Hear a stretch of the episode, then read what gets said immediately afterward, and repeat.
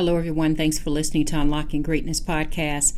This is going to be your year where you are going to thrive, you are going to grow, you're going to get very uncomfortable. And I, am I'm, I'm going to push you even harder uh, in a loving way. You guys know what I mean by that, but I'm going to push you harder to get very uncomfortable and do things that you're not used to doing so that you can achieve the results that you've never achieved in your life. Okay? But there's one major thing that we all are going to have to embrace, myself included. We're going to have to let go of the past.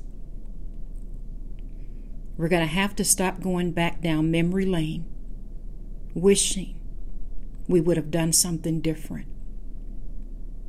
wishing we would have responded a different way, wishing we would have done something different to, to perhaps change a situation or kept a situation from happening. Does that make sense? We're going to have to let go of the past.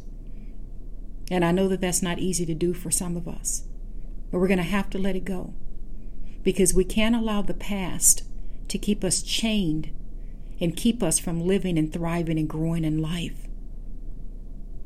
We're going to have to let it go. I want this next year that we're coming up on to be one of the best years that you have ever had in your life.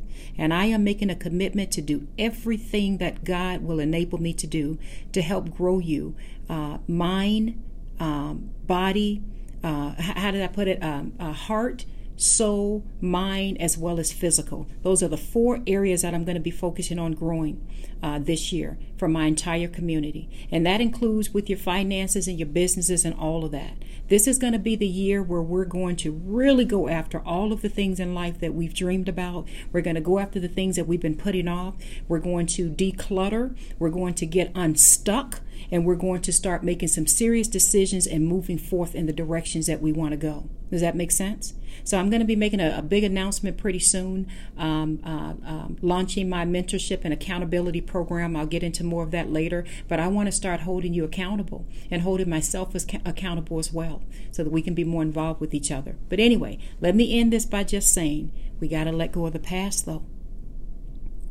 We can't keep looking back at what didn't work out, what went wrong, you know, the mistakes we made, or being held in fear and in captivity. We've got to let go of the past and stop going down memory lane and allowing ourselves to be stuck. Okay? I love you all. I'm looking forward to this new year. This is going to be a year that you're going to grow and thrive in ways you have never imagined, myself included. I've been in prayer about this, and God has made it very clear to me our ship has finally come in. All right? I love you all. So let's get ready and let's go. Let's let go of the past. I love you. This is Z with Unlocking Greatness Podcast.